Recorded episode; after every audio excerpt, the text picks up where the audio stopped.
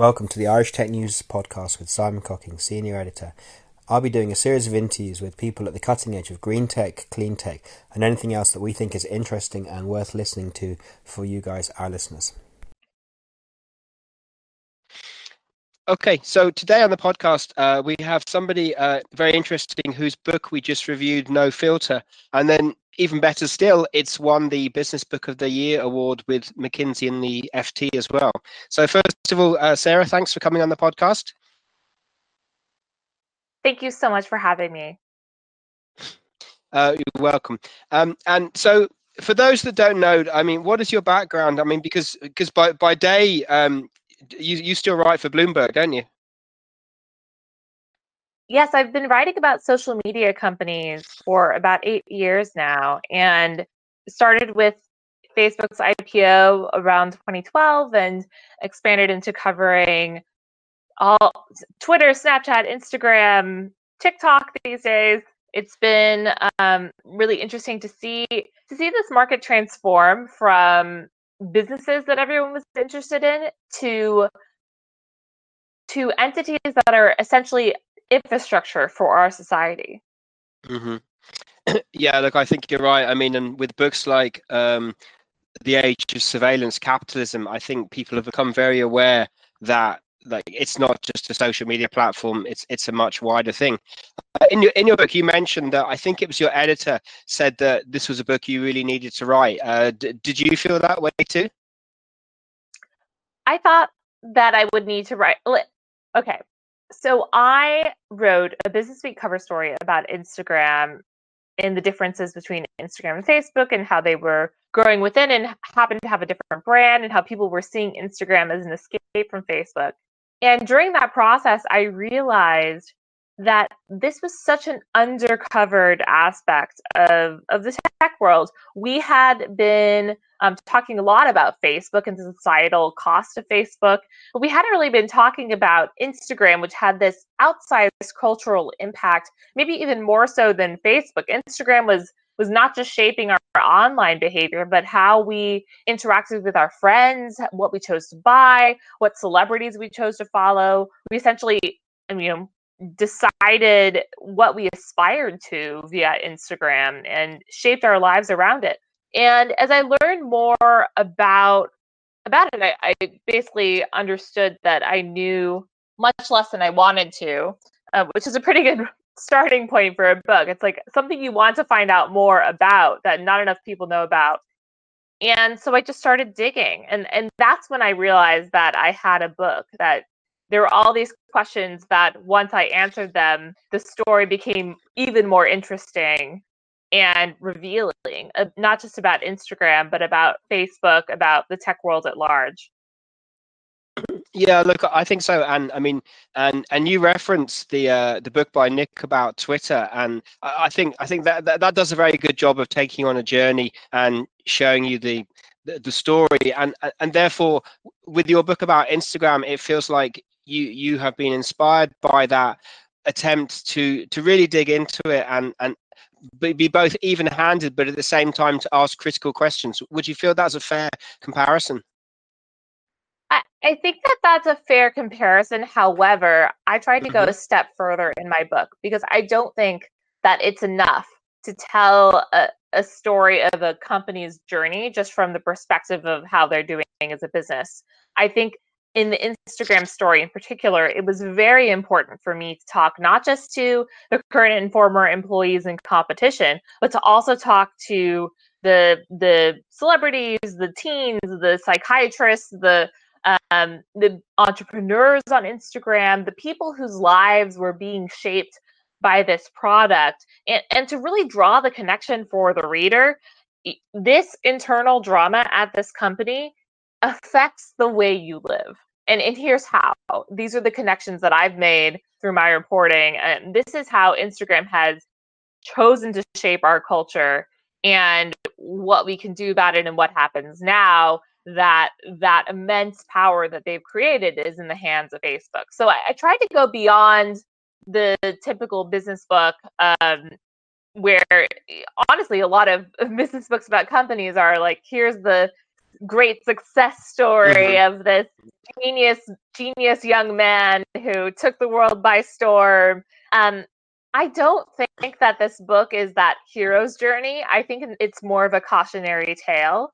Um, I mean, you can certainly read it and see like the success of Instagram and how they achieved it. Um, but I also think there's a lot of of you know, these these externalities, these consequences of the decisions, but also the the emotional roller coaster that the founders go through within Facebook and um, the egos clashing, and I think there's a lot more to it. Mm-hmm. Yeah, look, I, I think that's a that's a fair answer because you're right. It's not just a like you say a hero's journey. It's it's it's it's more nuanced than that. So yeah, I think that's a good answer. Um, and and in, in that and as i read it uh, i did wonder and did you feel that, that this was a buyout that was always going to end in tears? Because because you, you kind of elaborate the whole sure we're owned by facebook but we're we are our own company and yet we're on the facebook campus but we have different offices. I mean could that ever last? Was it always going to end in the way that the founders eventually left? I think i think it was going to end with somebody getting not not what they want when you have when you have people who are you know visionaries at the top of their game they're never going to agree and they're not there's not enough room at the top of facebook for mark zuckerberg and kevin systrom to both be the visionary about the future and and you, something had to give. However i don't think it had to end the way the story ended um, because if you if you just thought of instagram I, don't want to give too many spoilers, but eventually Zuckerberg becomes jealous of Instagram's success, or at least threatened by the fact that Instagram could cannibalize Facebook with its growth. And the way that he could have reacted to that, I don't think had to be with restricting resources to Instagram and, and preventing them from from growing through Facebook. I, I think that if you thought of Zuckerberg in the sort of stereotypical way he's been portrayed and in movies like The Social Network, you know, where we sort of think of him mm-hmm. as this data driven, um, robotic, agnostic about what happens as long as it helps Facebook grow bigger. Um, it turns out that that it's not just that, that he also has a lot of emotion wrapped up in his legacy and he wants that legacy to be Facebook, not Instagram. So Kevin Systrom bets Kevin Systrom, the CEO of Instagram, bets that if he helps Zuckerberg crush the competition, and if he helps Zuckerberg uh, by growing Instagram and growing the revenue on Instagram, maybe Zuckerberg will reward him with more power and control on Facebook. Some people were even suggesting that one day Kevin Systrom could take over as Facebook's CEO because he'd done so well. And that's certainly not what happened. Instead, the success of Instagram led to all of these restrictions and pushbacks from Facebook. Yeah, and it's. I, I, think you capture it well. That while on one hand Zuckerberg talks about internally that that we need to create the thing will destroy ourselves. While while that's an easy thing to say and put motivational things up on the walls, the reality is is that push to shove, he made a choice not to do that and to, to go with Facebook rather than Instagram, even though they owned Instagram. So I think you're you've you've captured it that that it wasn't something he could really do. Uh, I guess is would that be a, a fair characterization? No, that's a great reference. I mean, that's something Zuckerberg would preach all the time. Is like we need to disrupt ourselves before someone outside of Facebook disrupts us. We need to be the one that that kills Facebook inside mm-hmm. Facebook. Mm-hmm. And and really he wasn't willing to to practice what he preached. No. um so look i mean instagram now is just a part of the the facebook stable the family uh, and as you said it, brings in a lot of revenue now um, so with people like Carole Cadwalladr and others there's a lot of discussion about you know uh, facebook's uh, ethical compass is is, is definitely uh, out of sync um, does is integrating Instagram, which has different values and aspire to be different, does that help to, to, to, to nudge the needle on, on, on this these questions about Facebook's, uh, you know, need to refine their moral compass, or is that a conversation that they're just not successfully addressing, regardless of what they buy? So, Instagram, what are the consequences of Zuckerberg restricting resources for Instagram and really centralizing the product, so everything has been combined and all of the operational things like content moderation and data uh, parsing and all of that happens centrally through Facebook now. And that means that the problems that Instagram has, the dark sides of Instagram, which of which there are many. I mean, this is this is not a, a clean platform. Far from it. It's just harder for us to see those things because there's no virality. Um, the dark sides of Instagram are sort of left unchecked because Facebook is the priority for the resources and responding to public criticism is a priority for Facebook. And there just hasn't been as much focus on what's wrong on Instagram. And I think part of that is because people like Instagram, people love using it and and feel like it's an escape and and everyone sort of creates their own universe on Instagram whether it's whether you're using it to follow your friends and family or you know I just got a new puppy I I have a puppy account that only follows other dogs and that's just mm-hmm. a a, a thing that you know if i have that experience with instagram i would never think oh there are conspiracy theorists on this platform. There are terrorist recruiters here. There are drug sales happening illegally via instagram. There's human trafficking. There's the sale of animal parts. Like all of these things are happening buried in hashtags and um in the using the same the same kind of uh problems we see on Facebook in a very different way. It's all image based on Instagram and it's all um, personality based. Ahead of the US presidential election, Russia actually posted more on Instagram to manipulate manipulate uh, sort of the, the conversation than they did on Facebook. And that was public. That was reported in a Senate committee report.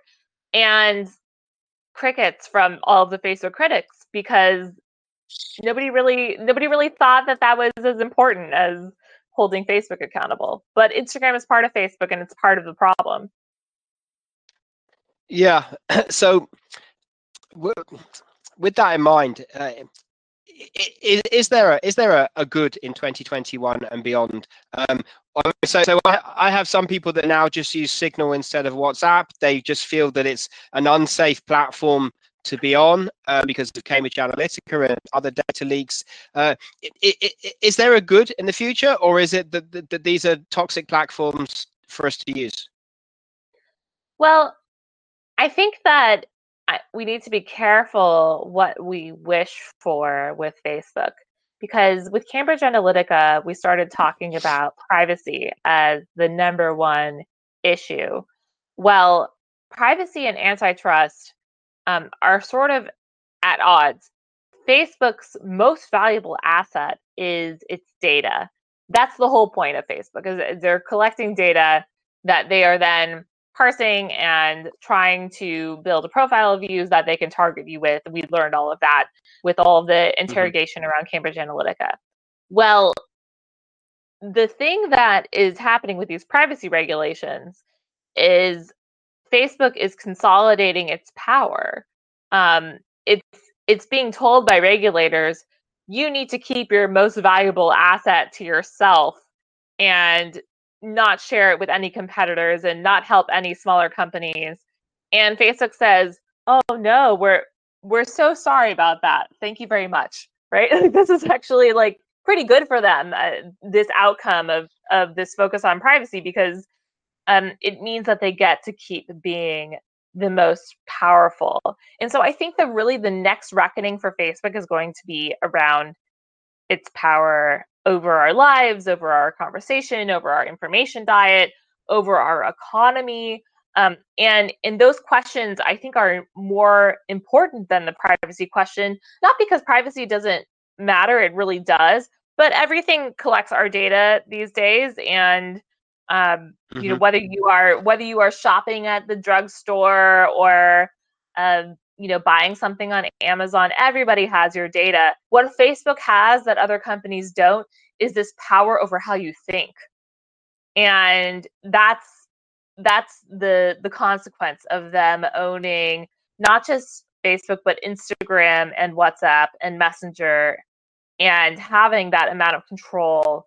Um, so we really soon expect um, a, the Federal Trade Commission to come down with a complaint about Facebook in the US. We've seen Congress uh, release a report saying they have monopoly like powers. And I really think the next conversation holding Facebook accountable is going to be about that, that power. Mm-hmm. Yeah, look, uh, I, th- I think definitely uh, people are much more aware of it and much more questioning. Um, so, look, the book did well. You won the prize. Um, what's next for you? What would you like to do in 2021? I imagine it must have been strange not to be able to go to the ceremony. So, what would you like to do going forwards? Well, I think that I would just like to keep connecting with people who have stories to tell about these these platforms and how it affects their lives. Like I spent um, Thanksgiving week talking to small businesses who are using Facebook as their only Facebook and Instagram as their only alternative to having a, a store that's open because of coronavirus. So they've shifted mm-hmm. all of their business to Facebook. And then their accounts get randomly banned or shuttered because Facebook's AI is malfunctioning.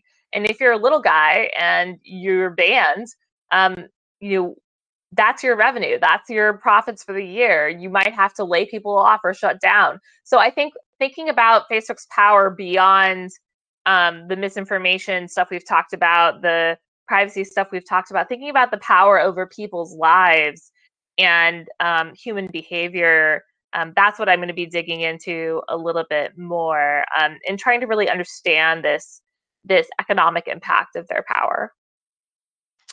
Yeah look i mean you know, back before it would be that you know you'd start to do well on Facebook, and then they would throttle your reach to then say, but if you pay more, you can reach that audience again. So there's always the question, a bit like with Google and search, that you know, are, are the results genuine or are they being manipulated to make you pay more in? So that's makes sense. That seems like a good area to um, study. Um, who who inspires you and informs you uh, and, and and keeps you up to date with, with your research? Well, I have um, hundreds of people that I'm trying to talk to all the time, um, both within the company, former employees, uh, people who use the products, uh, and and then I am, I'm also very inspired by my coworkers. I, I had a lot of support at Bloomberg for this book, and and um, a lot of you know, people on my team are now working on books, and and so I think that it's just been a good community of of ideas bouncing around uh, and people trying to to push each other to do better reporting and and tell stories than what else is telling. Mm-hmm. And you know, so so you know, over the last four years, uh, we've had fake news thrown around as a way to basically diminish anything where someone doesn't like the story that's being told. It's not really that it's fake. It's just, you know, it's just a story they don't like to hear. And then conversely, we're having a lot of fact-free uh, presentations and things being delivered. So uh, are, are you optimistic and hopeful that, that the whole act of journalism can continue I mean, I guess like I mean, you're you're based in the US, and and and for us over not in the US here in Europe, it looks like things are very polarized. And if you don't like the story, you just tag it as fake news. So so how do we get beyond this uh, very divided paradigm about if I don't like the news, then I just I just dispute that it's even true. I think we all owe it to ourselves to understand the mechanisms of the information ecosystem, the the things that are causing us to to absorb these stories on the internet what makes something go viral what makes something get served to you and personalized for you um, in understanding some some basic things like the fact that on facebook if a story has a uh, emotional appeal um, say somebody saying oh you know i would never um, harm my child by giving them a vaccine. It's just you know I, would just be horrified to hear of anyone doing that. Like somebody saying that because it's their emotions, and that's the kind of story that's going to go viral more than somebody saying, "Oh, this is just the common accepted, you know, vaccines are good um, per medical research." Like, there's no reason for the the common accepted uh, sort of basic standard of practice news to go viral. It's it's much more likely that it's the counterintuitive, um, salacious, emotional, um, something that will will spark you to share it. And one thing I tried to do with the Instagram book is explain the mechanisms of not just Instagram but Facebook. And people who have read it have told me, oh, now I understand why I use it that way. Now I understand why I feel like I need to face tune my face or um, why I feel like I need to use this certain angle or lighting. Like the platform is training me on this. They're training all of us to behave in a certain way. Um, so once we understand that, um, we can sort of detach ourselves from um, really being manipulated by what we see. Uh, I don't think that that's enough to change the discourse, but I think if um, if there's more education around this, we can at least uh, have some context around what we're saying. Look, uh, I think what you say is true, and then and yet as you're also uh, describing there, it's it's that lizard brain that you know 99 positive comments are out outweighed emotionally by the one troll and and and i guess therefore you know the and as at the very beginning you said that you know these are these are platforms that have been designed to be as sticky as possible uh, to to almost tap into our our, our, more baser emotions and therefore on instagram with the number of you know uh, as it used to be you know the number of likes that we got and things like that. We're, we're what i guess what i'm saying is, is we're, we're our own worst victim uh, victim we're our own worst enemies here because we are the ones that are, are still drawn to the to the emotional hits that we get from these things. Uh, while on the like while we can intellectually articulate that yes the the fact the cold the cold facts of day are what we should believe. Like you say the things that go viral are not those are they? They're the ones where people go crazy. And it's also that these are passive experiences. You're you're scrolling through looking for something that catches your eye. So if you're mm-hmm, somebody yeah. who wants to capture attention you you build what catches an eye and and you also learn with every single metric you get in response. Like you know i posted something people found it boring because there weren't enough likes and comments. I posted something else like you know use more of that emotional appeal. I use that more of that like uh, sort of scandalous language and then everyone wants to share it and love it. And so i should do more of that if i want attention. We all want attention we all want validation and that's sort of what's happening here is we are all playing the game with the metrics that Facebook and Instagram have set for us with the definition of success that they have given us, which is more attention, more engagement, the same things that they measure their own business on. Um, and we're all falling for it. so so is, is there any hope for us then to to, to not keep because I, I know what you're saying it's basically uh, indignation uh, fuels anger but it but it, it, keeps the people on the page it keeps them on that site. So uh, uh, uh, uh, are we like the tar baby? Are we stuck in this one or or is or is there a path out of this? Well i think one of the one of the things that has been really interesting is seeing tiktok's rise um, and part of what people love about TikTok is how positive it is and how light and fluffy everything you see and, and it's changing too. I mean everything starts out that way and then shifts. Um, but i think that there i think that that to me was evidence that there is there is a general fatigue with um with the performance art of facebook and instagram. Um mm-hmm. but I, I don't think the fatigue is enough to end it i think there's something innate about us about our humanity that that makes us love to to be terrified and to be panicked. It's just like like I just want to, you know, doom scroll about what's happening and be afraid of it. I, I don't know. It, it's also it's the other emotions too. It's the the um, celebration, the um, the cute panda video, or the the crazy wedding stories, like all those the sort of cheapest viral content. Um, that has has been this way for as long as tabloid news has existed. But on Facebook and Instagram and Twitter is sort of weaponized and refined so that it just reaches more of us. Yeah, look, I guess it is the world we're in. Uh, you know, journalistically, they'd say if it if it bleeds, it leads, and then equally with things like Charlie bit my finger, which was one of the very early YouTube viral videos that then paid for the family's education of the kids. So yeah, look, I guess it it, it is w- w- with the world we're in and the things we consume. Um, look, it's been a pleasure to talk to you. How can people learn more about you and what you do?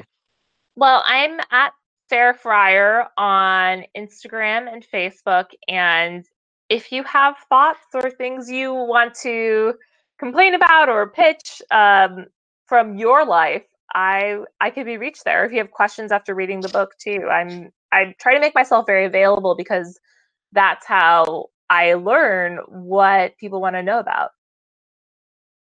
Awesome. So look, uh, thanks very much for we enjoyed uh, reading the book, and thanks for taking the time to chat with us. Thanks for having me. We hope you enjoyed that podcast, and we will be bringing you more across as diverse and interesting a range of stories as we can find. You're welcome to reach out to us on Twitter, LinkedIn, or by email and give us any feedback and let us know what you'd like us to cover in the future. Thanks, and keep listening.